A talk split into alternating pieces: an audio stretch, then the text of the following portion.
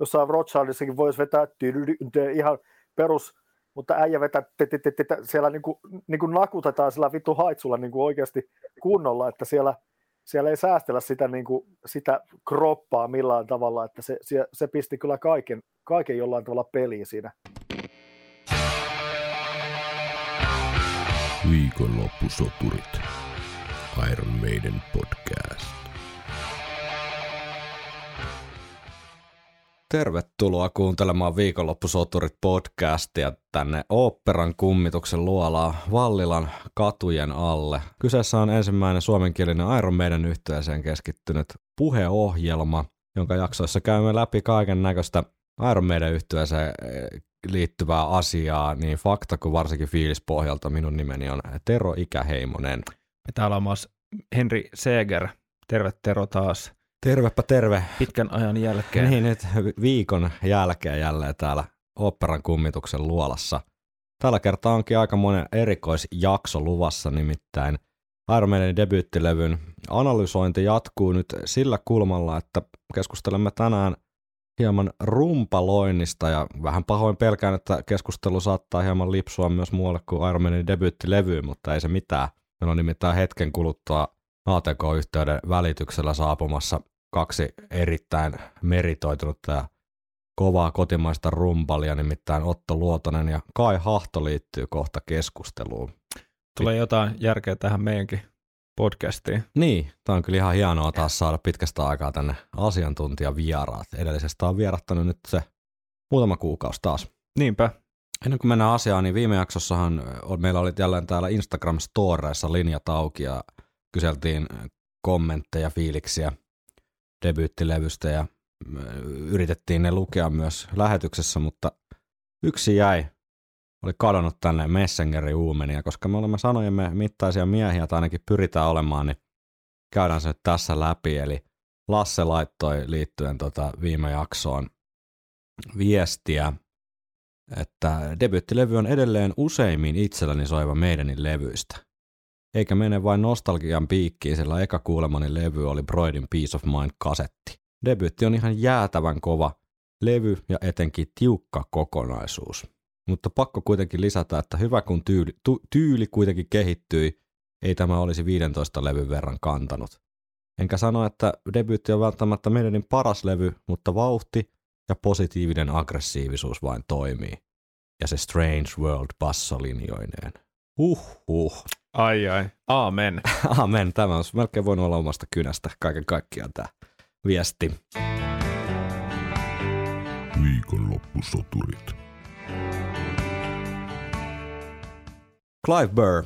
Tämän podcastimmehan alkoi silloin vuosi sitten Peace of Mind-levystä ja siinä yhteydessä vähän puhuttiin Cliveista ikään kuin lähinnä verraten häntä Nikoon ja siihen, että mm. mitä, mitä Niko toi tavallaan Peace of Mindille verrattuna aikaisempiin meidän levyihin ja miten se soundi muuttui siinä kohtaa, mutta ei menty Clivein henkilöhistoriaan kovin syvälle siinä kohtaa, eikä menty myöskään keväällä, kun käytiin tota meidänin äh, historiaa läpi, koska kuten tässä nyt viime jaksossa ja sitten kevään historiajaksoissa on käyty läpi, niin Clive liittyi tosiaan itse asiassa hyvinkin äh, vähän ennen debyytin äänityksiä bändiin, että siihen asti Doug Samson oli toiminut muutaman vuoden siinä hovirumpalina. Mutta hänellä ei vaan sitten niin kuin homma toiminut ja alkoi vähän kroppakin jo brakailla siihen meidän niin silloin se pubi rundaamiseen. Mm.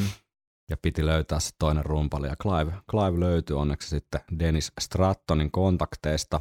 57 syntynyt, 8. päivä maaliskuuta 1957 ja Clivehan tosiaan menehtyi vuonna 2013 sitten MS-taudin aiheuttamiin komplikaatioihin, eli hän ei enää keskuudessamme ole, mutta onneksi musiikki elää.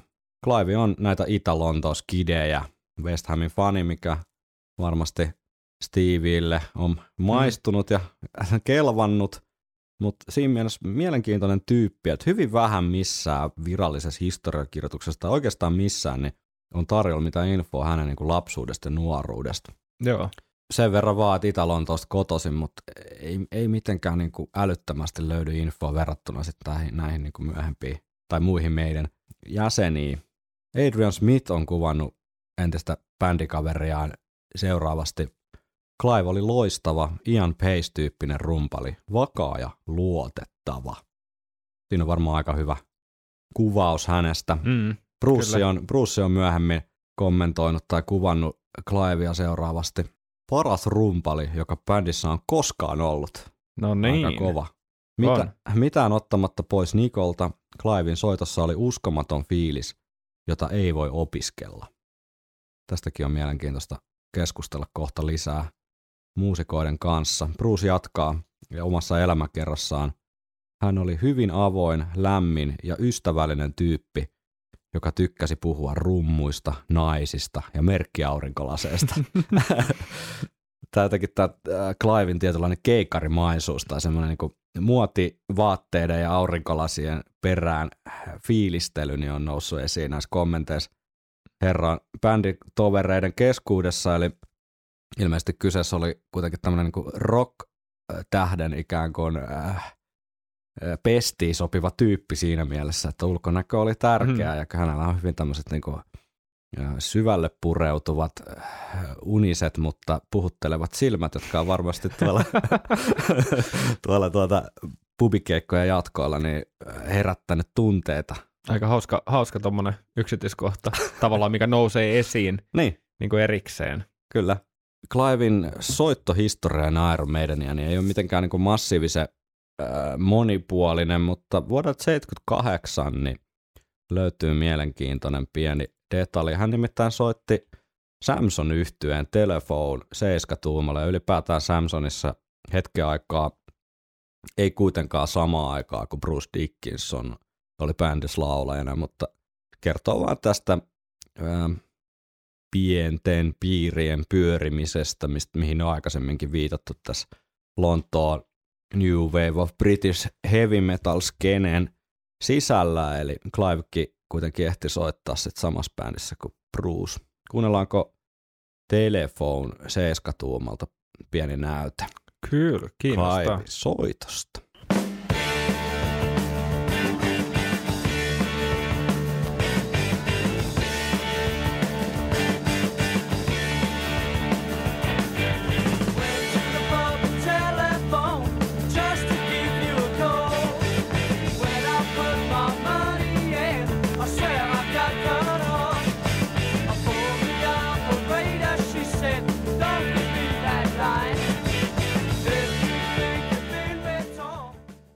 Kyllähän siinä oli Cliveen soittofiilistä havaittavissa. Joo, just semmoista, niin kuin, en mä tiedä, onko metronomin tarkka oikea sana, mutta semmoista jotenkin jämäkkää. Mm. Niin on, niin on. Vakaata Tavallaan... ja luotettavaa. Niin, joo. Tuohon voisi kuvitella helposti vähän rankemmankin riffin, mm. jonkun Maidenin biisin. Totta. Tota, varhasta Maidenia tuohon tota, taustalle ihan helposti. Kyllä.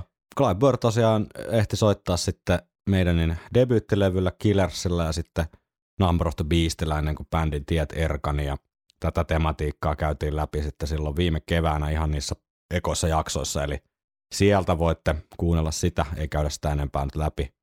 Otetaanko pidemmittä puhetta, puhetta niin laitetaan modemi seinään ja käännetään kammesta muutama kierros, että se alkaa ruksuttamaan ja ottaa yhteyttä tonne tiedon valtatielle ja otetaan yhteys Vaasaa ja jonnekin päin Vantaata ehkä. ja, ja, ja tuota, Kai Hahto ja Habba, Habba Hotelliin. Otto Luotonen, Otto Luotonen keskusteluun mukaan. Kuunnellaan, mitä ammattilaisilla on sanottavaa asiaa. Juuri näin.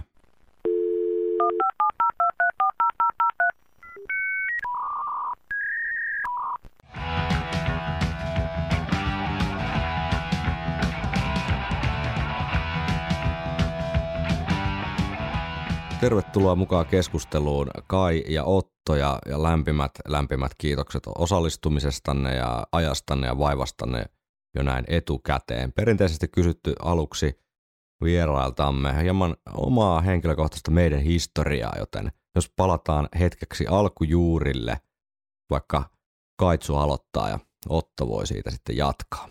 Mulla meidän historia alkoi Killers-levystä. Eli mä olin silloin reipas seitsemänvuotias olin tosiaan silloin.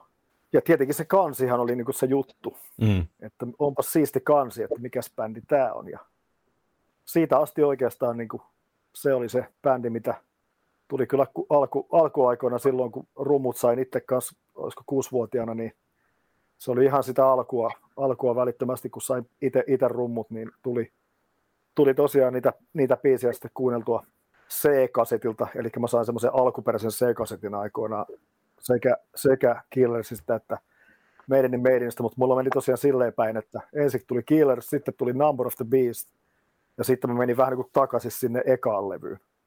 Ja siitä eteenpäin sitten mentiin kyllä ihan järjestyksessä, että kun Power Slave ilmestyi tai, tai Peace of Mindinkin mä sain vielä se seikastettinen joululahjaksi vanhemmilta. Ja sitten kun Power Slave tuli, niin sitten se piti käydä fillarilla hakemassa levykaupasta ilmestymispäivänä jopparilla, jopparille tota, LP ja sitten kotia kuuntelemaan, että se on oikeastaan niin kuin meikäläisen niin kuin se niin kuin alku siinä bändin fanittamisessa, että kovasti niin kuin tykkäsin tosiaan niin kuin Clivein, Clivein soitosta, että, että se oli tietenkin se eka, eka rumpu idoli mulle. Okei, okay. mennään siihen kohta syvällisemmin, mutta mitäs Otolla meidän on maistunut? Meidän mulle tota kolahti, se oli sitten Powerslavin aikana, lainasin kaverilta sen älppäri ja Easy High oli niinku semmoinen, että jumalauta.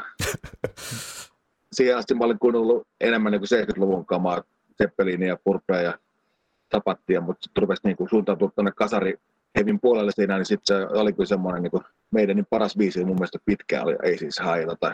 Ja sitten siitä varmaan tota, eka levy, minkä mä ostin, oli Killers, koska se oli mid-price hintainen.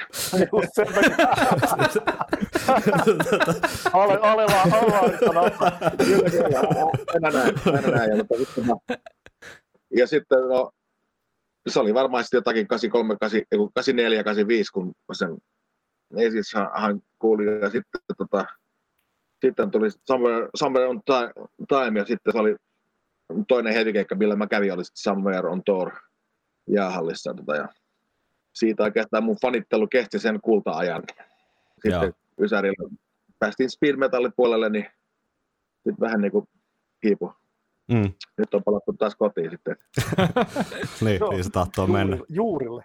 mä, mä luulen, että toi Aces High on ollut aikamoinen värväysbiisi. Niin kuin, tot, ainakin itse asiassa munkin kohdalla varmaan menee just silleen, että vaikka et kysynytkään, mutta, mutta tota, tota, että Aces High on ollut varmaan sellaisia varhaisempia muistoja. Ja mm. se on semmoinen ultimate niin kuin Iron Maiden fan värväysbiisi, että laitat soimaan tyypille, joka ei ole kuullut sitä, niin sitten on silleen, okei, okay, että mikäs tämä on, ja levykauppaa.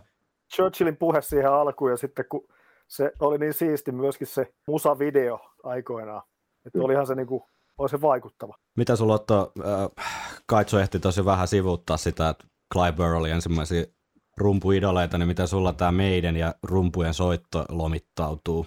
No oikeastaan se siis Hai oli kyllä niinku semmoinen, mikä inspiroi sen niin nopeasti soittamiseen. Se tuntuu niin kuin hirveän nopealta biisiltä ja tämä pikku juttu se niin se oli niin kuin se juttu, mutta tota, en mä oikeastaan ihan noin huippuidoleihin ole ikinä laskenut kumpaakaan meidän mm. rumpalia, mutta näin on huomannut, että jaha, tämäkin juttu on tuolta peräisin, mitä minä itse käytän. Tuleeko vielä jotain esimerkkejä suoraan? Ei, nyt Fight tai Where Eagles Dare, vaikka sitten nämä Trioli, Trioli mm. 12200 kompit, ihan nämä mm. se on sieltä tavallaan, siellä, siellä on se aapinen, mistä ne on tullut. Joo, mutta sitten myöskin, jos, jos saan, so, sori tähän väliin mm. sanoa, että just kun niin. kuuntelen niitä, niitä niin kuin vanha, vanhempia meidän levyjä, niin kyllä siellä kuitenkin myöskin kuuluu sitten se, mitä ne äijät on kuunnellut, eli se 70-luvun musa mm. aika, aika vahvasti. Siellä on semmoisia, vaikka aika punkkiahan ne oli jollain tavalla mm. ne kaksi eka, ekaa levyä, enemmän, enemmän kuin vaikka Number of the Beast, mikä oli jo enemmän tuotetumpi. Mutta just se, kyllä se kuulee niin kuin sen, että siellä on, siellä on tavallaan se historia semmoiseen niin kuin tietynlaiseen progressiivisuuteen myös jollain tavalla mm. niissä, niissä biiseissä. Te Otto tuossa ehti jo nyökkäillä tuohon punkmaisuuteen. Sulla on ehkä tästä porukasta eniten Kyllä, kokemusta niin kuin punk- punkin soitosta, niin allekirjoitatko tuon statementin, että siellä on sitä punk-vaikutetta jonkun verran, vaikka Steve Harris ei ehkä itse sitä haluaisi niin kuin liikaa korostaa. Allekirjoitan. Tietenkin Dianon laulu jo niin on aika semmoinen katuuskottava. Sitten miten Clive Burr soittaa niillä ekoilevyillä, niin se ei säästele itseään, vaan siellä niin kuin sitä tiukkaa komppia niin kuin 600 tai 8 biittiä siellä vedetään armotta ja tauotta tosiaan, että se niin kuin Nikko vähän enemmän leijuu ja on semmoinen ilmava siinä päällä, mutta se se mies tahkoa säälimättömästi. Mm. Kyllä, just jos ajattelee jotakin Killersin Another, Another Lifein, sitten lähtee hirveä satana vispaus siinä säkeistössä, että mm. siellä sai oikeasti kyllä niin kuin pikkupoikana tehdä töitä, että pysy mukana, että, että tavallaan se, se single stroke rolli oli kyllä niin kuin yllättävän tärkeässä roolissa niissä biiseissä, ja, ja tietenkin myös sit myöhemmissä levyissä, esimerkiksi vaikka Amazon biisillä Prisonerin tota, niin kuin rumpuintro, missä on tutu tutu taa yhdellä jalalla neljä iskuu mm. peräkkäin pasarilla, niin onhan siellä paljon semmoisia tosi, niin kuin, Clivella oli tosi nerokkaita juttuja. Se on mun mielestä niin kuin erittäin aliarvostettu mm. niin kuin rumpali kuitenkin jollain tavalla. Että mm. se ei ole koskaan saanut sitä semmoista, sen hyvä groove ja se kaikki, mitä se teki niissä biiseissä, niin se oli tosi niin kuin mielenkiintoisia ratkaisuja, mitä taas sitten jollain tavalla Niko vei vielä jopa, jopa vähän eteenpäin sitten oma, omalla tavallaan Peace of Mindista. Mm. Mitkä on ensimmäiset ajatukset, kun kuulette nimen Clive Burr, jos Otto vaikka aloittaa? Ankara, kurinalainen. No ne, ne mulle tulee ekana mieleen. Just, mä, mä oon samalla, semmoinen hyvä energia siinä soitossa ja semmoinen periksi antamattomuus ja myöskin kuitenkin, mun mielestä Clivella oli hyvä groove soitossa. Se oli kuitenkin niitä aikaa, kun levyt tehtiin aika luomuna, ettei hirveästi välttämättä mitään klikkiä käytetty ja, ja soundit oli aika niin kuin luomumeiningillä, että rummut äänitettiin just niin kuin ne, niin kuin ne äänitettiin, että siellä ei hirveästi mitään kikkoja käytetty ainakaan kahdella ensimmäisellä levyllä, tietääkseni. Mm. Mm. Ei mitään niin kuin leikkaa liimaa meininkiä. Niin. Kyllä. Tuosta Groove-hommasta voisi vielä heittää, että tämän ajan bändi, 70-luvun, 80-luvun alku tavallaan, että jos ei siellä ole sitä Grovea, niin eihän se toimi saatana. Sitten silloin se Grove, siitä, siitä lähdetään, niin kuin, että se, se on niin kuin huippubändi. niin, kyllä. Joo, se, on, se, olihan se niin kuin, just niin kuin... Se käppä, oli oikea käppähäviö erikseen, sit, mistä lähdetään ja nykiin, mutta tota... niin, niin. Joo. Kuri, kuri, kuri, kuritusmetalli vittu, kun niin. nykyään vaan kaikki, kaikki satana hierotaan koneella paikalleen, vaikka ei tarttisi, niin mun mielestä se kuulostaa välillä, nykyään rumpalit kuulostaa liian paljon niin kuin samalta, että Mm. Et siihen aikaan oli, kun Bonhami soitti, niin se vittu sä tiedät, että se on Bonhami tai, tai Iron Pace soitti, niin sä tiedät, mitä se kuulostaa, kun se, se on se äijän niin kuin tatsi ja se, se soundi on kuitenkin niissä käsissä eikä niissä rummuissa pelkästään. Että, mm. että se on niin kuin, ja Clivein soitossa myös, niin kuin se, sen kyllä tunnisti, sen style ja sen, sen fiiliksen, minkä se loi niihin biiseihin. Tuleeko mieleen mitään semmoisia Clive Burrin niin kuin hänelle ominaisia teknisiä juttuja? Mä nyt en välttämättä niin hirveästi sitä niin kuin teknistä puolta niin kuin analysoinut, koska kuitenkin mulla aina se tärkein on niin kuin se fiilis ja se biisi. Mm-hmm. Että Clive soitti mun mielestä aina hienosti biisille. Ja sitten just, just se, se säästelemättömyys, että kun jossain Rothschildissakin voisi vetää ihan perus, mutta äijä vetää, siellä niin kuin, niin kuin nakutetaan sillä vittu haitsulla niin kuin oikeasti kunnolla, että siellä – siellä ei säästellä sitä, niin kuin, sitä kroppaa millään tavalla, että se, se, se pisti kyllä kaiken, kaiken jollain tavalla peliin siinä sen kappaleen takia, ja mikä oli mun mielestä erittäin hieno homma. Mitäs Otto? No ehkä just näin, että kyllä soittaa niin kuin enemmän biisiä kuin maalailee. Mm. Vertaan aina, aina häntä Nikkoon, että Nikko, Nikko leijuu ja maalailee ja on, on mun mielestä vähän sellainen köykäisempi taimi siellä kuin tota, että se on niin kuin tanakkaa ja sitten tota, siinä ehkä ei myöskään just tuoda esiin mitään sellaista turhaa kikkailua. Filip voi hyvin olla vaikka vähän kahdeksan osia, Siellä ei ole mitään niin ylimääräisiä sähellyksiä. Joo, mutta ne, ne tulisi jotain, niin se asia, asia tuli selväksi aina niin kuin Clivein soitossa, että Kyllä. sanoit, että erittäin mun mielestä aliarvostettu kaveri tuohon tohon ajan kuvaan.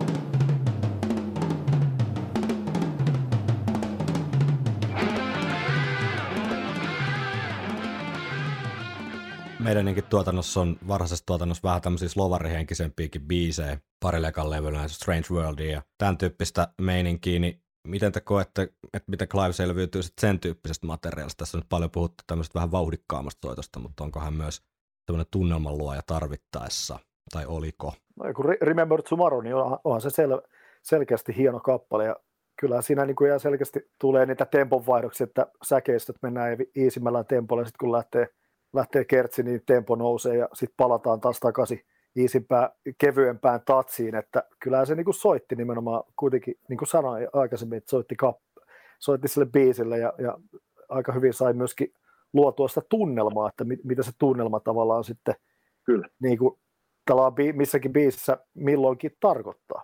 Just, Mä... just Remember Tomorrow, se on niin, niin hieno biisi, kun se kulkee ja se tulee kiehtovia riffejä. Ne kiehtoo vieläkin, vaikka ne on niin kuin, kuultu sataan kertaa, miten se biisi etenee ja vielä himmataan ja kelaa minkälaisen klikkiradan se joutuisi tekemään siihen biisiin. Mm. Joo, siinä, siinä olisi le- lehmä, lehmän kello kovilla. Mutta siis mähän pääsin itse vuonna 99, mähän soitin yhden rundin Paul Diannon kanssa. Mm. Ja tota, mehän soitettiin Remember, Remember Tomorrow nimenomaan livenä sen kanssa. Ja kyllä se oli itselle semmoinen jopa ihan nieleskelyn paikka, koska mä oon aina rakastanut sitä kappaletta ja nyt mä itse sain sen soittaa Paulin kanssa. Niin kyllähän siinä oikeasti oli niinku pikkasen niin mennä tulla tippalinssi itselläkin. Joo, kun piti... soitettiin lähinnä nimenomaan sitä eka- ja tokan levyn materiaalia. Että... Joo, t- piti myöhemmin kysyä tästä, mutta kun otit jo nyt esiin, niin kerro vähän lisää tuosta rundista, minkälainen kokemus se oli ylipäätään. Se ilmeisesti aika lyhyellä varoitussajalla joudut siihen hyppäämään, tai pääsit. Joo, siis, no siis mulla, mulla puhelin soi joskus kolmelta iltapäivällä, ja, ja siellä oli tämä Paulin manageri, ja se vaan kysyi, että meillä alkaisi huomenna kiertue, että tässä on nyt kaikki rumpalit soiteltu läpi ja kukaan ei ole suostunut, että sä oot, viime, sä oot viimeinen tyyppi, jolla me soitetaan, että huomiseksi pitäisi oppia 17 biisiä, että lähetkö. Sitten mä vaan kyselin, että okei, että mitä, mitä biisiä siellä on. Niin kuin, no totta kai oli tuttuja biisejä meidäniltä, mutta sitten oli paljon sitä Paulin soolomatskoa, mistä mulla ei ollut mitään hajua. Mm. Ja mä tosiaan sitten varmaan kolmeen asti yöllä tein lappuja itselleni ja lähdin sitten soittamaan sinne rundille ihan tosiaan vähän niin kuin kylmiltä, että otin luottitelineen vaan lavalle ja pistin paperit siihen. Vedin ne pari, pari ensimmäistä keikkaa lapuista suoraan, kun ei tietenkään keritty reenaamaan. Mm. Monta keikkaa oli siinä oli? Eihän siinä ollut kuin neljä keikkaa. Joo, joo. Mutta tota, minkälainen fiilis Poolista jäi? Olihan Pooli edelleen hyvinkin sellainen punkhenkinen kaveri, että se tuli joku kainalosovan kanssa tuli sinne jo silloin, silloin polvi jo silloin paskana. Ai, Nyt, ai. Nythän sitä vissi on vasta operoitu tälle. Niin. vähän myöhemmin. Joo, se oli mukava mies. Mukava mies. Se tosiaan tietenkin ilmasin vahvasti sen oman innostukseni niihin kahteen ekaan levyyn, koska se oli kuitenkin, niin kuin Ottokin sanoi, että niin kuin se Dianon laulu, se oli niin kuin ihan täydellinen niihin kahteen ekaan levyyn mun mm. mielestä. Että jos siinä olisi Dickinson laulanut, niin olisi ollut ihan erilaisia levyt. Mm. Et se, jotenkin se punkki fiilis ja semmoinen niin räväkkyys siinä kahdessa aikaislevyssä oli kyllä täysin, täysin niin kuin kirjoitettua.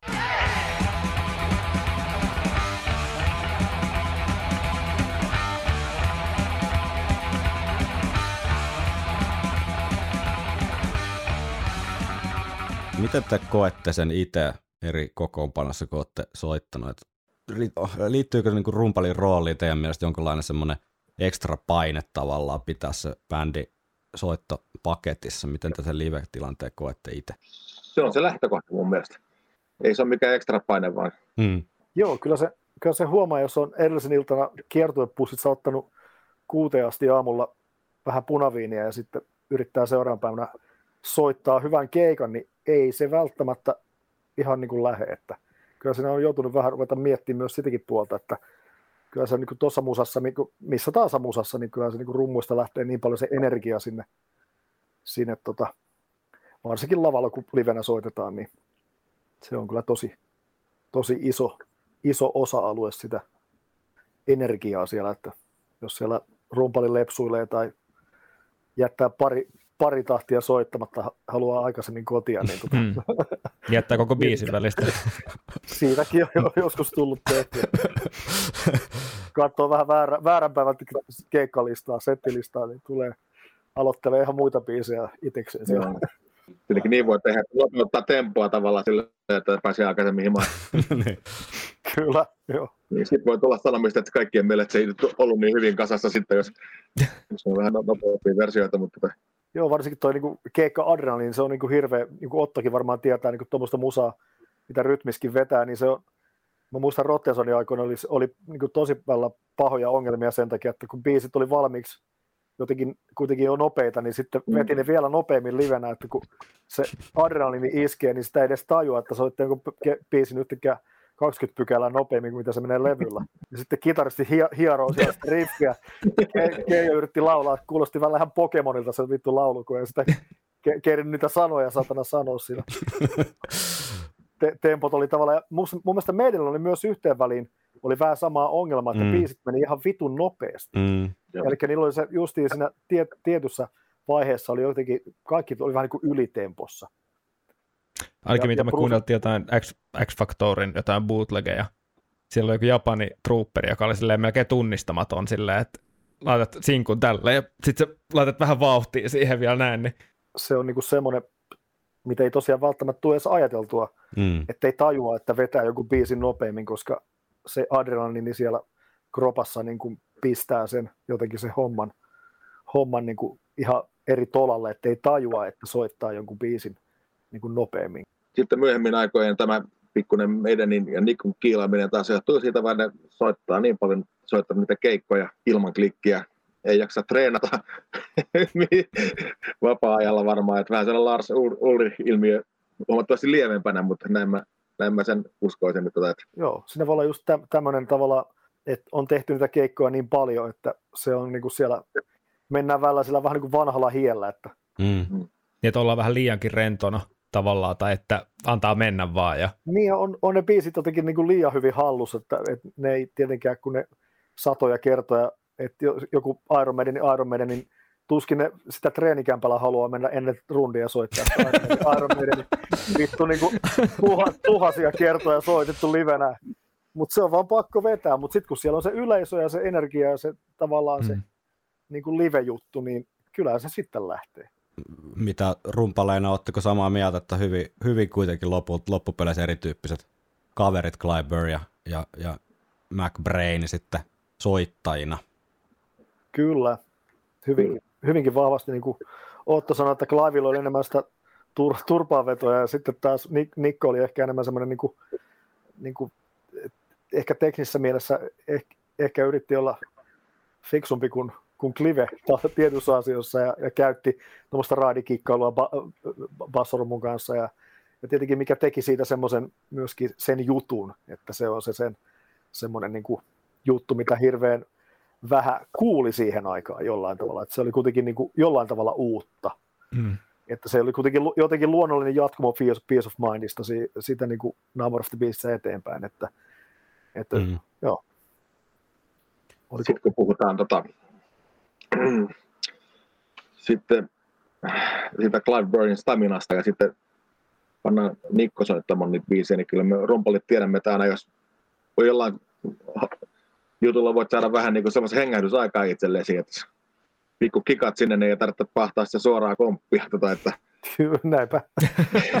Väli, välifilli. Okei, okei. semmoinen biisi- Semmoinen biisi kuin Running Free on meidän ekan levyltä, niin se on aika vaativa kappale, vaikka se on yksinkertainen, niin se on tanakkaa sufle ja lattiatomiin ja siitä kaikki ne pelliniskut, niin tota, varhainen meidän muisto on, kun mä kuuntelen tota Live After Deathia, että tämä kuulostaa Mm. mm. niin yhtään samalta Mm.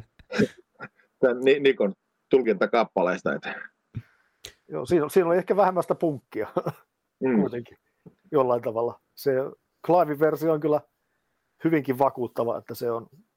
Mä muistan, me soitettiin sitä vielä Diannon kanssa silloin 99, niin Joo. sehän tietenkin halusi se vetää vielä nopeammassa tempossa. Että Mm. Totto, totto, totto, totto, et, et silloin niin kyllä, oli kyllä niin kuin oikea käsi ihan hapoilla satana, kun piti tosiaan lattiatomia jynkyttää se, se tota, suflekomppi, että kun siinä kuitenkin sitä reboundia sen lattiatomissa ei ole välttämättä niin hyvin Mm. jossakin kompipelissä, että, että siinä joutuu kyllä tekemään ihan duunia. Tuleeko teille mieleen joko börriaikaisilta levyiltä tai, tai myöhemmästä tuotannosta jotain muita esimerkkejä semmoisista kappaleista, mitkä tavallaan ei ehkä aukea jengille, jos ei ole itse soita rumpuja, että miten vaativia ne on. Että Running Free mainittiin nyt, että se ehkä semmoinen, että tavallaan tarkoittaa sitä, että tavallaan harjautumattomalle korvalle niin joku Running Free, niin kuulostaa sillä aika simppeliltä, mutta sitten kun sä Mm. tiedät syvemmin siitä asiasta, niin ymmärrät, että okei, se ei olekaan ihan niin simppeli, niin onko jotain muita vastaavia esimerkkejä? No siellä on just niitä, näitä, niistä, niistä rumpalismi-asioita, mitä, mitä niillä kolmella aikalevyllä pitkin poikin on, että, että ainoastaan rumpalit periaatteessa ehkä ymmärtää sen vaikeusasteen ja sen, sen että miten, miten haastavia juttuja, vaikka osa olikin tosiaan niin kuin hyvin selkeää ja yksinkertaista, mutta silti siellä oli kuitenkin se, se energia ja se ei pelkästään se, että mitä soitetaan, vaan myöskin miten soitetaan. Hallowed Be Thy Name tulee mieleen. Soittaako se Clive sen yhdellä kädellä ne 600 sieltä koko, koko niin, no, siis mulla, mulla, mulla, on semmoinen käsitys, että, että, että, että vetää. Joo. Sam, mikähän toi helvetti tuli tämä poikkea nyt Iron Manista, mutta Scorpion silloin yksi tämmöinen biisi, Passion Rules the Game, vittu miten paska biisi soittaa. Koko biisi oikeasti niin kuin ihan törkeä nopea 16 nykytys yhdellä kädellä. Ja totahan Clive teki paljon, just niin kuin Rothschildit, kaikki niin kuin nämä biisit, mitä moni, tai moni, moni vetäisi vaan le, rennosti letkiästi kasibiittiä, mutta Clivehän päätti, että nyt ei vedetä kasibiittiä, vaan vedetään vähän jotain muuta. Ja siellä on justiin se periksi antamattomuus tavallaan siellä taustalla, että ei päästä itseänsä helpolla. Se on vähän niin kuin joku downstroke kitaralla, että tavallaan että niin helpolta kuin kuulostaa vaikka joku Hetfieldin suora nakutus, ja on, on yksinkertaista, että sä vaan soitat tata, tata, tata, tata, mutta sitten kun sä alat soittamaan sitä, niin, sille, niin miten... se ei ole leirinuotio-versio, vaan se kaikki niin. ja rummussa on periaatteessa on sama juttu, eihän meillä ole ei meillä ole upstrokea, mutta kun se on ilmaa, eihän se ylö, ylösvetäminen kuulu, kuulu mihinkään, vaan meidän pitää nimenomaan vaan vetää kaikki alaspäin, eli siinä niin. tulee tuo tavallaan haaste, että kun pitää downpikata se haitsukomppi yhdellä kädellä niin kuin kaikki iskut alaspäin, niin siinä on, siinä on haastetta. Niin, sepä, se, se on vähän sama, että jos sä soittaa kahdella kädellä haikkaa tai sitten sä soitat molempaa suuntaan tuota kieltä, että nuotithan, nuotit on samat tavallaan, mutta sitten se miten soittaa, niin se määrittää sen soundin. Juuri näin, ei se, että mitä vaan miten. Mikko on nyt tietysti Nikkoa dissattaisi liikaa, niin kyllä se Where Eagles There on kyllä ihan mieletön. Siinä me, mehän aloitettiin tavallaan sillä, miten Nikko ehkä niin kuin toi vähän niin kuin ryminällä, kirjaimellisesti ryminällä Joo. sen oman uuden soittotyylin bändiin, kun koko levy alkaa. Niin kuin sillä... niin. Vittu, heti kun se lähti se biisi, mutta että oho, nyt on muuten aika erikoinen al- aloitusfilli, että onhan se legendaarinen. Se on just näitä niin kuin tiettyjä hetkiä musassa, ne jää elämään. On se sitten Zeppelin jotain Bonhamin juttuja, Black Dogia tai mitä tahansa, niin kuin, tai joku rock'n'rolli, Zeppelin rock'n'rolli intro. Niin kuin, mm. Ne on kaikki semmoisia hetkiä, niin kuin musa, tai joku Twisted Sisterin We're Not Gonna Take It, niin kaikki sen tietää. Et ne on ne, niitä hetkiä, millä et, et rumpukompilla voi tavallaan luoda semmoisen riffin periaatteessa, että se, siitä tulee enemmän kuin vaan pelkästään, että joo, osaan soittaa Matti Olingin rumpali AMPCstä sen piitteen, sitä ekalta sivulta, mutta kun ei se mene, niin se on, se on just, että, että rummut pystyy tekemään todella paljon siihen biisin dynamiikkaan ja siihen riffin, että miten sitä riffiä sitten kuljetetaan eteenpäin. Eli päästään semmoiseen loppu, tätä ei nyt loppuajatukseen, mutta päästään siihen ajatukseen, että se on niin kuin hyvin, hyvin olennainen osa bändin kuin bändin soundia ja niin kuin drivea. Kyllä se just näin on, että, että silloin kun mä Nightwishiin liityin 2014, niin vaikka mä niitä kuinka niitä biisejä yritin soittaa samalla tavalla kuin Jukka Nevalainen, eli edellinen rumpali, niin ei, ei sitä kuitenkaan niin kuin se, se bändi ei kuulosta samalta. Se, se, ei, voi, se ei ole mahdollista. Mm. mm. Eli mun mielestä se on turha edes yrittää matkia ketään, koska se ei ole, se ei ole periaatteessa edes mahdollista, että, että jokainen tuo sen oman panoksen ja sitten tuo sen oman niin kuin, näkemyksen siihen, vaikka mennään sen biisin ehdoilla, mutta, mutta silti yrittää niin kuin, luoda sen oman, oman tien siihen, siihen tekemiseen.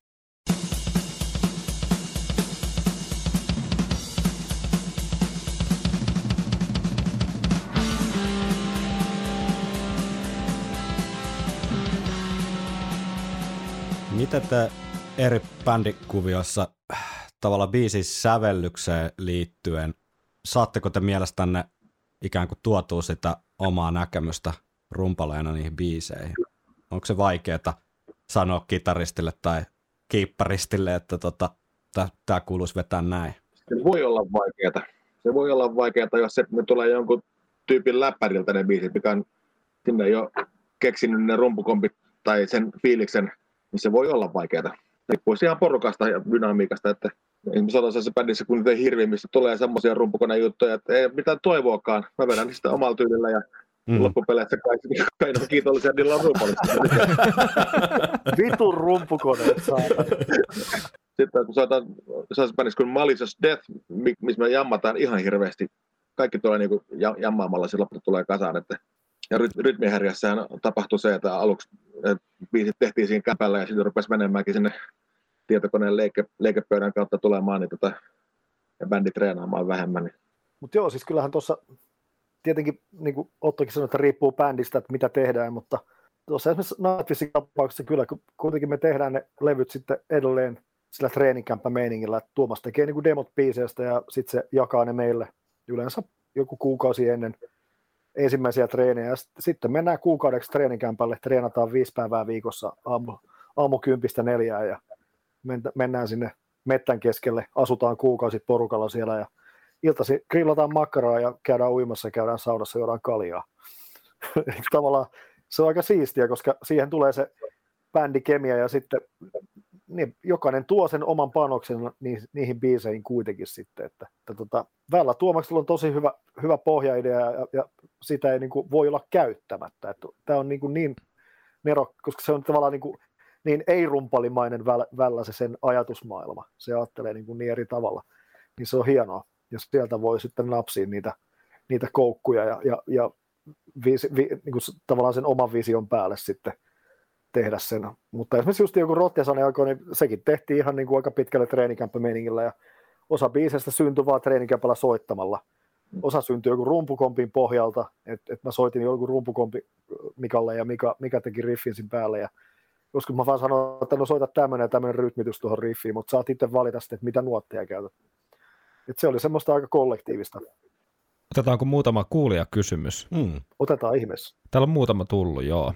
Eli Arde666 kyselee tällaista, että missä meidän kappaleessa on ehdottomasti parhaimmat rummut fillejä myöten? Tuo on ihan saatana vaikea kysymys. niin. Mulle tulee ekana mieleen Rime of the Ancient Mariner. Oi, oi, oi, oi, oi, oi, oi. aika kova. Ai, ai, ai. Aika kova. No mulle tuli ekana mieleen Verdi, Where Eagles There, koska se on tavallaan se, mikä, mikä jotenkin tiputti, tiputti niin kuin sen uuden rumpalin meiningin siitä Peace of Mindin ekasta rajasta, niin kuin, kun oli tavallaan odottanut, että minkälainen se nyt sitten on se uusi rumpali. Mm, aivan. Jotenkin se, se on jäänyt ja sitten siinä on kuitenkin sitä tosi hienoa sitä raidi passorumpu yhteistyötä, mitä niin kuin mm. sanoin, että mitä myöskin niin kuin tosi vähän kuuli siihen aikaan. Olihan tietenkin muillekin bändeillä semmoisia, Purple oli jotenkin biisejä, missä oli vähän paradille komppia laitettu, laitettu oikealle kädelle ja passorumpu vähän seuraa sitä että ei se mikään uusi juttu, mutta tavallaan tuossa tempossa ja niin tuossa meiningissä se oli hyvinkin vakuuttavaa ja vaikuttavaa. Onhan niitä järjettömästi muitakin hyviä biisejä, missä on hieno rumpuraita, mutta toi on mikä vaan ekana pamahti mieleen. Me varmasti allekirjoitetaan toi kaksikko. Toi kaksikko sillä pärjäsi Autiolla saarella ainakin muutaman päivän ihan, ihan hyvin. Kyllä. Sitten Seppälä Henri kysyy, että mikä on rumpalille vaikein meidän biisi? Ja tämä kysymys jatkuu vielä, Where Eagles Dare, kysymysmerkki. no, kyllähän, tota, sitä, sitä, kun yrittää soittaa perässä, niin kyllähän siinä, niin kuin, kyllä siinä tekemistä on. Ja tota, kyllä se varmaan ainakin puhutaan sieltä kärkipäässä on niistä haasta, haastavimmista meidän ralleista.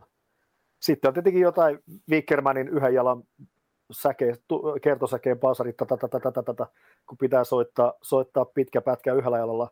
Mitä tietenkin myös Summer, Summerin Timeillahan löytyy mm. niitä vitun laukkapiisejä, missä se vispaa sitä koppoti koppoti osastoa melkein koko biisin läpi, että siellä on, niinku, siellä on niitä, niitä, niitä, kyllä niitä löytyy. Tuleeko Otol mieleen jotain, mitä ei mainittu? No Wasted Yearsissa on kyllä aika mielenkiintoinen rumpu, rumpusoitus myöskin, mutta että Okei. Okay. en mä ainakaan ikinä blokata sitä kokonaan, mutta siinä on hieno, hieno groove ja hienoja juttuja paljon, todella paljon. Siellä on fillejä vähän siellä täällä. Mä itse joudun, mä joudun soittaa Weisseldiersin, kun mun toi, poika täytti 18, niin meillä oli meillä himassa semmoiset pienet piippalut, että Railio Antti tuli sitten laulamaan ja soitettiin sitten, soitin sähkörumpuja kylläkin, mutta, mutta soitettiin Weisseldiers sitten pojalle, kun poikahan on myöskin, tämä mun vanhempi on niin kuin kova, kova meidän dikkari on käynyt meidän kanssa myöskin katsoa sitten keikkoja ihan livenä, että se tauti leviää. ja se voi, varmaan oli mieluisa lahja, voisin veikata. Kyllä se tykkäsi jo. Hei, mitä ei vielä mainittu, sitten tietenkin tämä, tämä Run to the Hills, missä on kanssa aika näpäkkä diskokomppi siinä, että Ja vielä se, että kun se, se, Juna siellä on kulkee. se, se, se Tomi, Tomi isku, tiki, tiki, tiki, tiki, tiki, tiki, tiki, se, se, on myöskin niinku just niitä nerokkaita juttuja sieltä meidänin alkupäästä, että siellä on just näitä, niin kuin sanoin, että, että, että paljon tämmöisiä rumpuradoissa löytyy tämmöisiä, kun rupeaa oikeasti kuuntelemaan.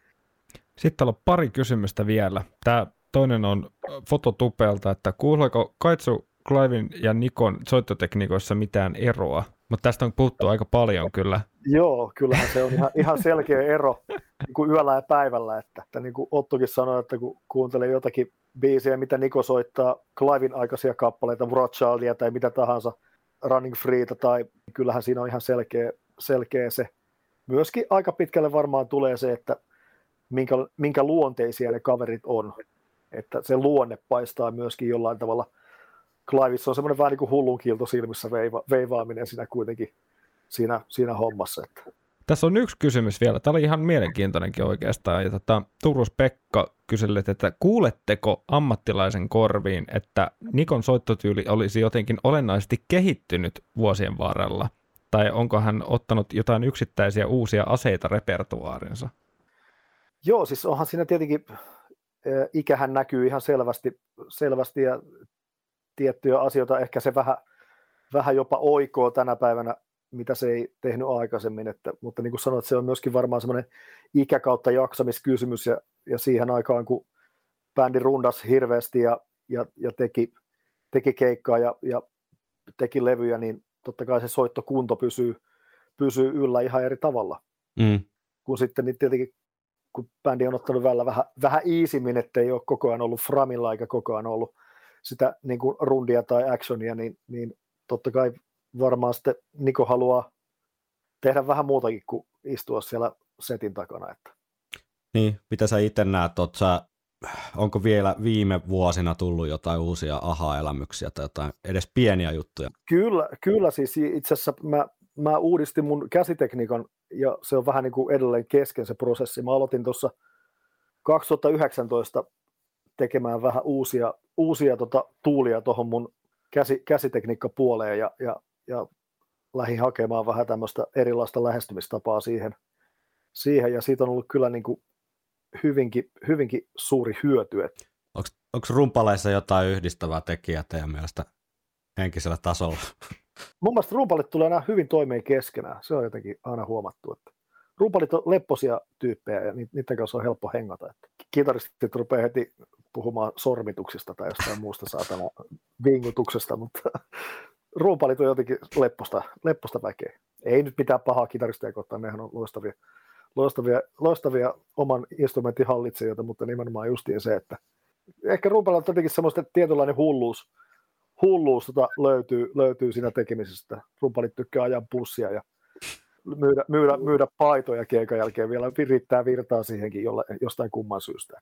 Onko siinä se, että tavallaan jotakin muuta, muuta tekemistä, että pysyisi niin kuin so, soittokunnassa, että sitten hakeutuu tällaisiin vastuutehtäviin? Kyllä. niin, että ehkä kuvaisitte ehkä niin, että ne ei ole niitä tota, kaikkein diivoimpia muusikoita, jos mietitään tällaista kliseistä asetelmaa. Että.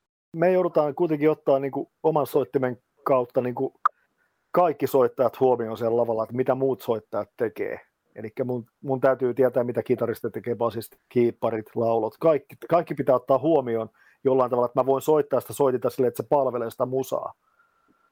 Mutta tota, esimerkiksi se, että kun mä haluan keikalla niin kuin kuulla jokaisen, eli mulla on, mulla on tosiaan niin kuin kaikki, kaikki siellä luureissa, että, hmm. että mä en halua kuulla vaan klikkiä ja omaa, omaa passorumpua, vaan kyllä mä haluan kuulla kaikki, kaikki bändin jäsenet siellä niin kuin tasaisesti, että, että mä voin soittaa sitä soitinta niin kuin ihan silleen, toivottavasti mahdollisimman musikaalisesti.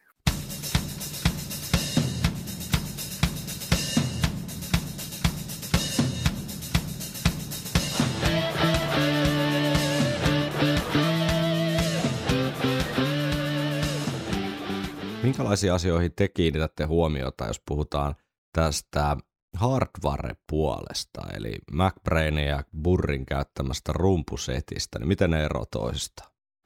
Mitäs Otto sanoo tähän? Ihan se, että Nikko ei se trumpuitakaan edes näy. Että...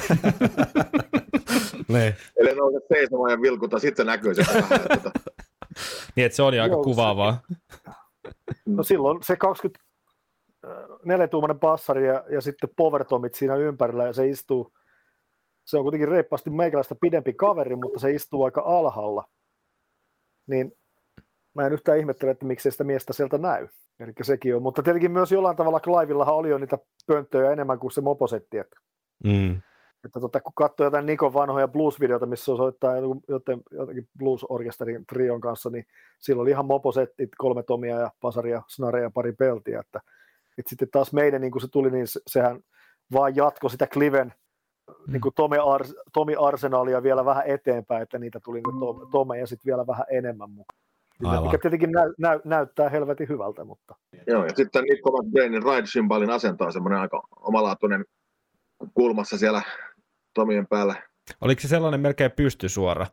Kyllä, Joo, se roikkuu siinä Tomi, Tomi, yhden Tomin päällä silleen vähän niin kuin, että se Tomi on melkein vaan puoliksi niin kuin silleen niin kuin soitettavissa, että se on niin kuin enemmän, jos, jos osuu keskelle, niin hyvä, mutta muuten jos menee vähän viereen, niin saattaa napsata komppipelliin. Että siinä pitää olla vähän tarkkana.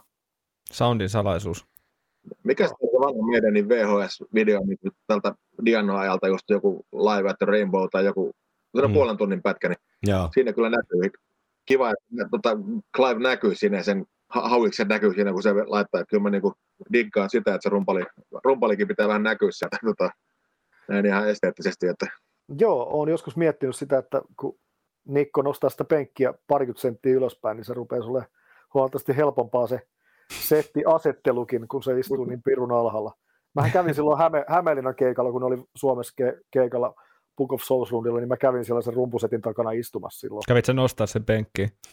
En mä käynyt nostaa penkkiä, en mä vittinyt koskea siihen, mutta tota, kävin istumassa siellä ja, ja totesin, että ei, mä en pysty soittaa, soittaa kyllä minuuttiakaan tällä setillä, että se oli kyllä niin, niin eksottiset asennot. yksi asia, mistä me ei vielä puhuttu, on siitä tota, toi Number of the Beastin rumpusoundi, se bassorumpusoundin dynamiikka, Joo. levyn, levyn rumpusoundi. Siinä niin me kuullaan, milloin Clive potkaisee kovaa ja milloin se tulee vähän hiljempaa. Kyllä, Okei. Vaikka heti näin. Invaders-kappaleesta lähtien siinä on semmoinen, se hengittää se soundi. Ja tota, se rumpusoundi sillä levyllä muistuttaa mun mielestä aika paljon Black Sabbathin Heaven and Hell-levyn rumpusoundia, mikä molemmat on tehnyt Martin Birch ja molemmat varmaan veti kasarin tavan rummuille siellä, mutta mä oon se bassarihommaa just miettinyt molemmilla levyillä. Siinä Se on se hieno. kova ja hiljaisempi isku. Se on, joo, tuo, tuo on nimenomaan justiin, kun mä sitä levyä tuossa kuuntelin yksi päivä ihan luureilla justiin tätä haastattelua silmällä pitäen, että mä, mä oon vähän taas niin kuin kartalla, että mistä puhutaan, niin justiin nimenomaan sen aisti sen melkein niin kuin sen huoneen siinä, että miten sitä pot, potkastaan sitä bassorumpua, että onko se tosiaan kevyempi isku vai onko se välillä vähän jy, jymäkämpi, että, että se on niin kuin harvinaista herkkua tälle päivälle, kun kuuntelee tämän päivän levyä. Ja jotenkin mä en jaksakaan ku- kuunnella niin kuin väl- välillä noita uuden levyn tai uusien bändien tuotoksia, kun kaikki on niin gridi-osastoa ja kaikki on niin kuin viimeisen päälle hinkattu, että siellä välttämättä se rumpalin oma tatsi ei pääse välttämättä niin hyvin oikeuksissa niin kuin noilla vanhoilla Purplen tai Zeppelinin tai Maidenin tai niin kuin tavallaan noilla alku, alkupään 70-80-luvun levyillä, että, että Ehkä kyllä se niin jotenkin lä- lämmi, lämmittää ehkä enemmän. Ehkä toikin ilmiö kokee jonkun revivalin jossain vaiheessa, että aletaan taas hienoimaan sellaista dynaamista old school, että bändi saa kuulostaa itseltään ja bändit saa kuulostaa erilaiselta. Ja... Eli tästä me tullaan siihen, että opetelkaa vittu soittamaan sitä soittimia, saatana.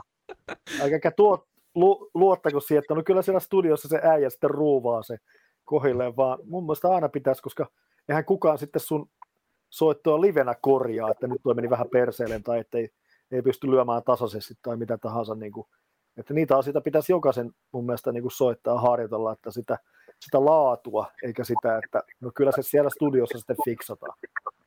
Mikä teidän mielestä on niin rumpujen soitossa se juttu, mistä te nautitte kaikkein eniten?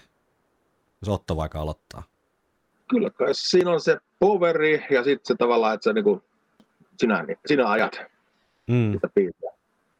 Kitara on ihan auttavasti näpp, ja on sitä mä soitellut bändeissäkin, mutta tota, hardcore-bändissä ja rässibändissä huuta, huutajana, mutta että, kyllä se on se ihan, se on vaan se oma, oma fiilis. Siinä olet niin kuin siellä, missä sun pitää olla, kun sä siellä setin takana. On vähän niin kuin ohjaksissa.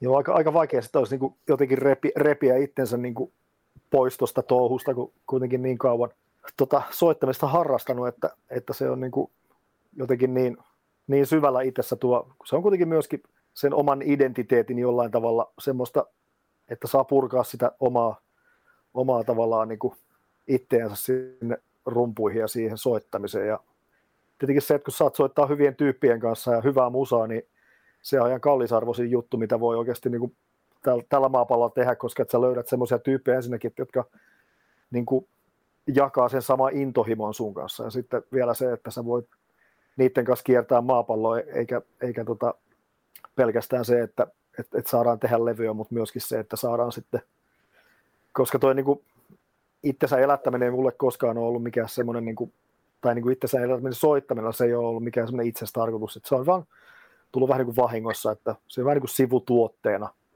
Että kuitenkin tärkeintä mulle on aina, että on hyvät kaverit ympärillä ja, ja hyvää musaa, niin, niin se on aina, aina niin kuin se kaikista paras juttu oikeastaan. Että, ja just niin kuin Ottokin sanoi, että sä oot siellä ajan penkillä, sä näet tavallaan se koko, sä ajat sitten koko palettia niin kuin kuitenkin omalla tavalla eteenpäin, että, että rumpali kuitenkin luo sen hyvän energian sinne musan taakse, ja, ja tota, siitä se aika pitkälle mun mielestä niin kuin lähtee. Että. Kuule, mä luulen, että me kiitetään tässä vaiheessa lämpimästi ajasta ja vaivasta ja erinomaisista tuota, näkemyksistä ja inputeista. Tämä kyllä elävöitti tätä keskustelua huomattavasti, kun saatiin teidän, teidän näkemykset mukaan versus se, että oltaisiin täällä haisteltu toistemme kainaloita vaan ja koitettu keksiä jotain järkevää sanottavaa rumpuja soitosta, että kiitän kovasti. Joo, kiitokset todellakin. Kiitos, kiitos teille, teille, teille molemmille ja Otolle myöskin, että lähit, lähit messiin. Aina hieno, hieno nähdä äijää ja, ja kiva kuulla kolle, kollegan näkemyksiä myös rakastamastamme orkesterista. Mutta ei mitään, kaikkea hyvää sinne ja, ja nähdään taas jossakin. Kaikkea hyvää ja toivottavasti nähdään keikoilla vihdoin keväällä. Jep. Illan Hyvää jatkoa.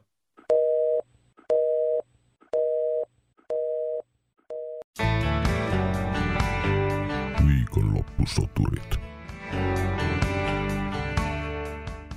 Huhhuh, siinä oli aika jymäkkä paketti rumpu, rumpuasiaa vielä Iron meidän näkökulmasta, joka tietysti meille on kaikkein olennaisinta tässä ohjelmassa.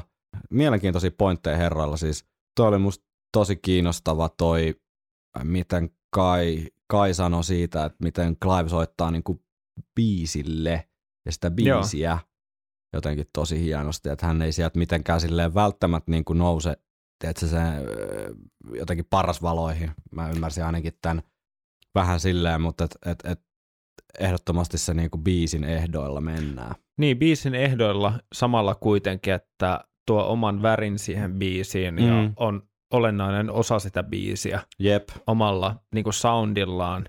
Ja just toi ja sitten mitä tavallaan soitto, soittamiseen tulee ja soundiin, niin, niin mitä Otto sanoi, että – että on niinku tanakkaa Joo. ja jämäkkää ja semmoista niinku, on niinku paljon staminaa mm. siinä soitossa, mm. kuitenkaan ilman, että se olisi, jäy, tai ilman, että se olisi jäykkää. Että siinä on sitä omaa, omaa groovaavuutta, joka mm. mä vähän käsitän ehkä, oli soiti mikä tahansa, on sekä se yhteissointi, on sitä groovea, mutta myöskin sitten sen niin kuin yksittäisen soittajan oma tavallaan mm tietynlainen niin kuin sointi siinä koko yhtyessä. Mm. Ja toi oli yksi semmoinen. Ja sitten, ja sitten ehkä se just jatkaa ehkä vielä tästä tekniikkajutusta, että asiat, joita kuulee, niin voi olla näennäisesti ensikuulemalta kuulostaa helpolta, niin. tai sitten ne voi olla tekniikaltaan yksinkertaisia, mm. mutta se vaikeus tulee siinä, kun sä yrität tehdä sen samalla intensiteetillä ja mm. samalla nopeudella mm. kuin mitä Burr on tehnyt, kun puhuttiin noista hi-hat, niitä ja hi-hat-kompeista niin, ja tällaista.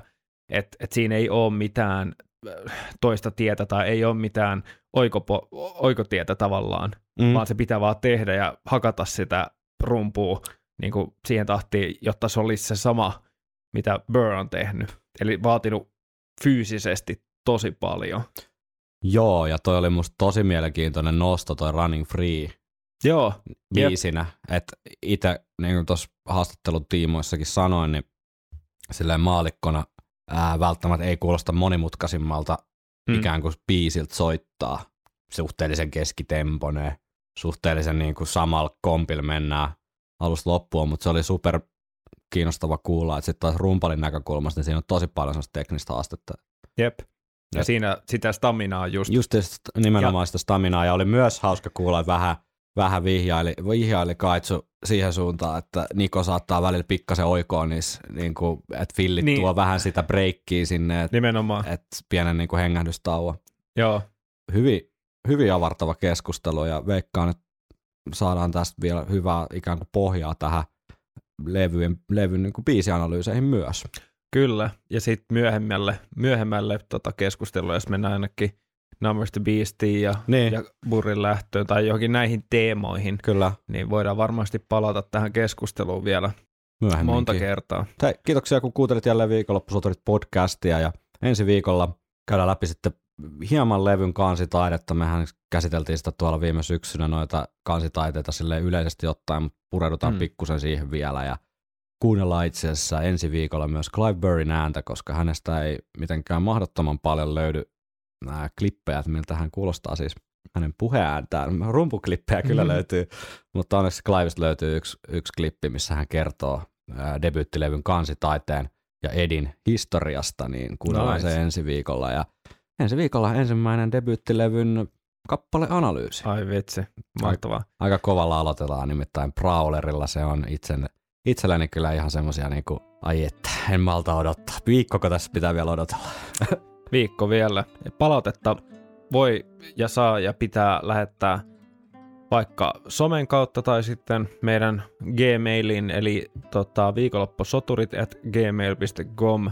Ja voi sinne arvostelun heittää myös tonne Spotifyn mäelle, jos, jos tota kiinnostaa jakaa sinne muutaman tähden vaikka, niin ehkä joku toinen Iron Maiden diggari voi tämän podcastin myös löytää.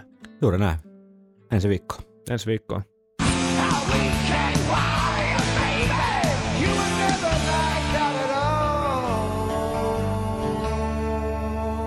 Viikonloppusoturit.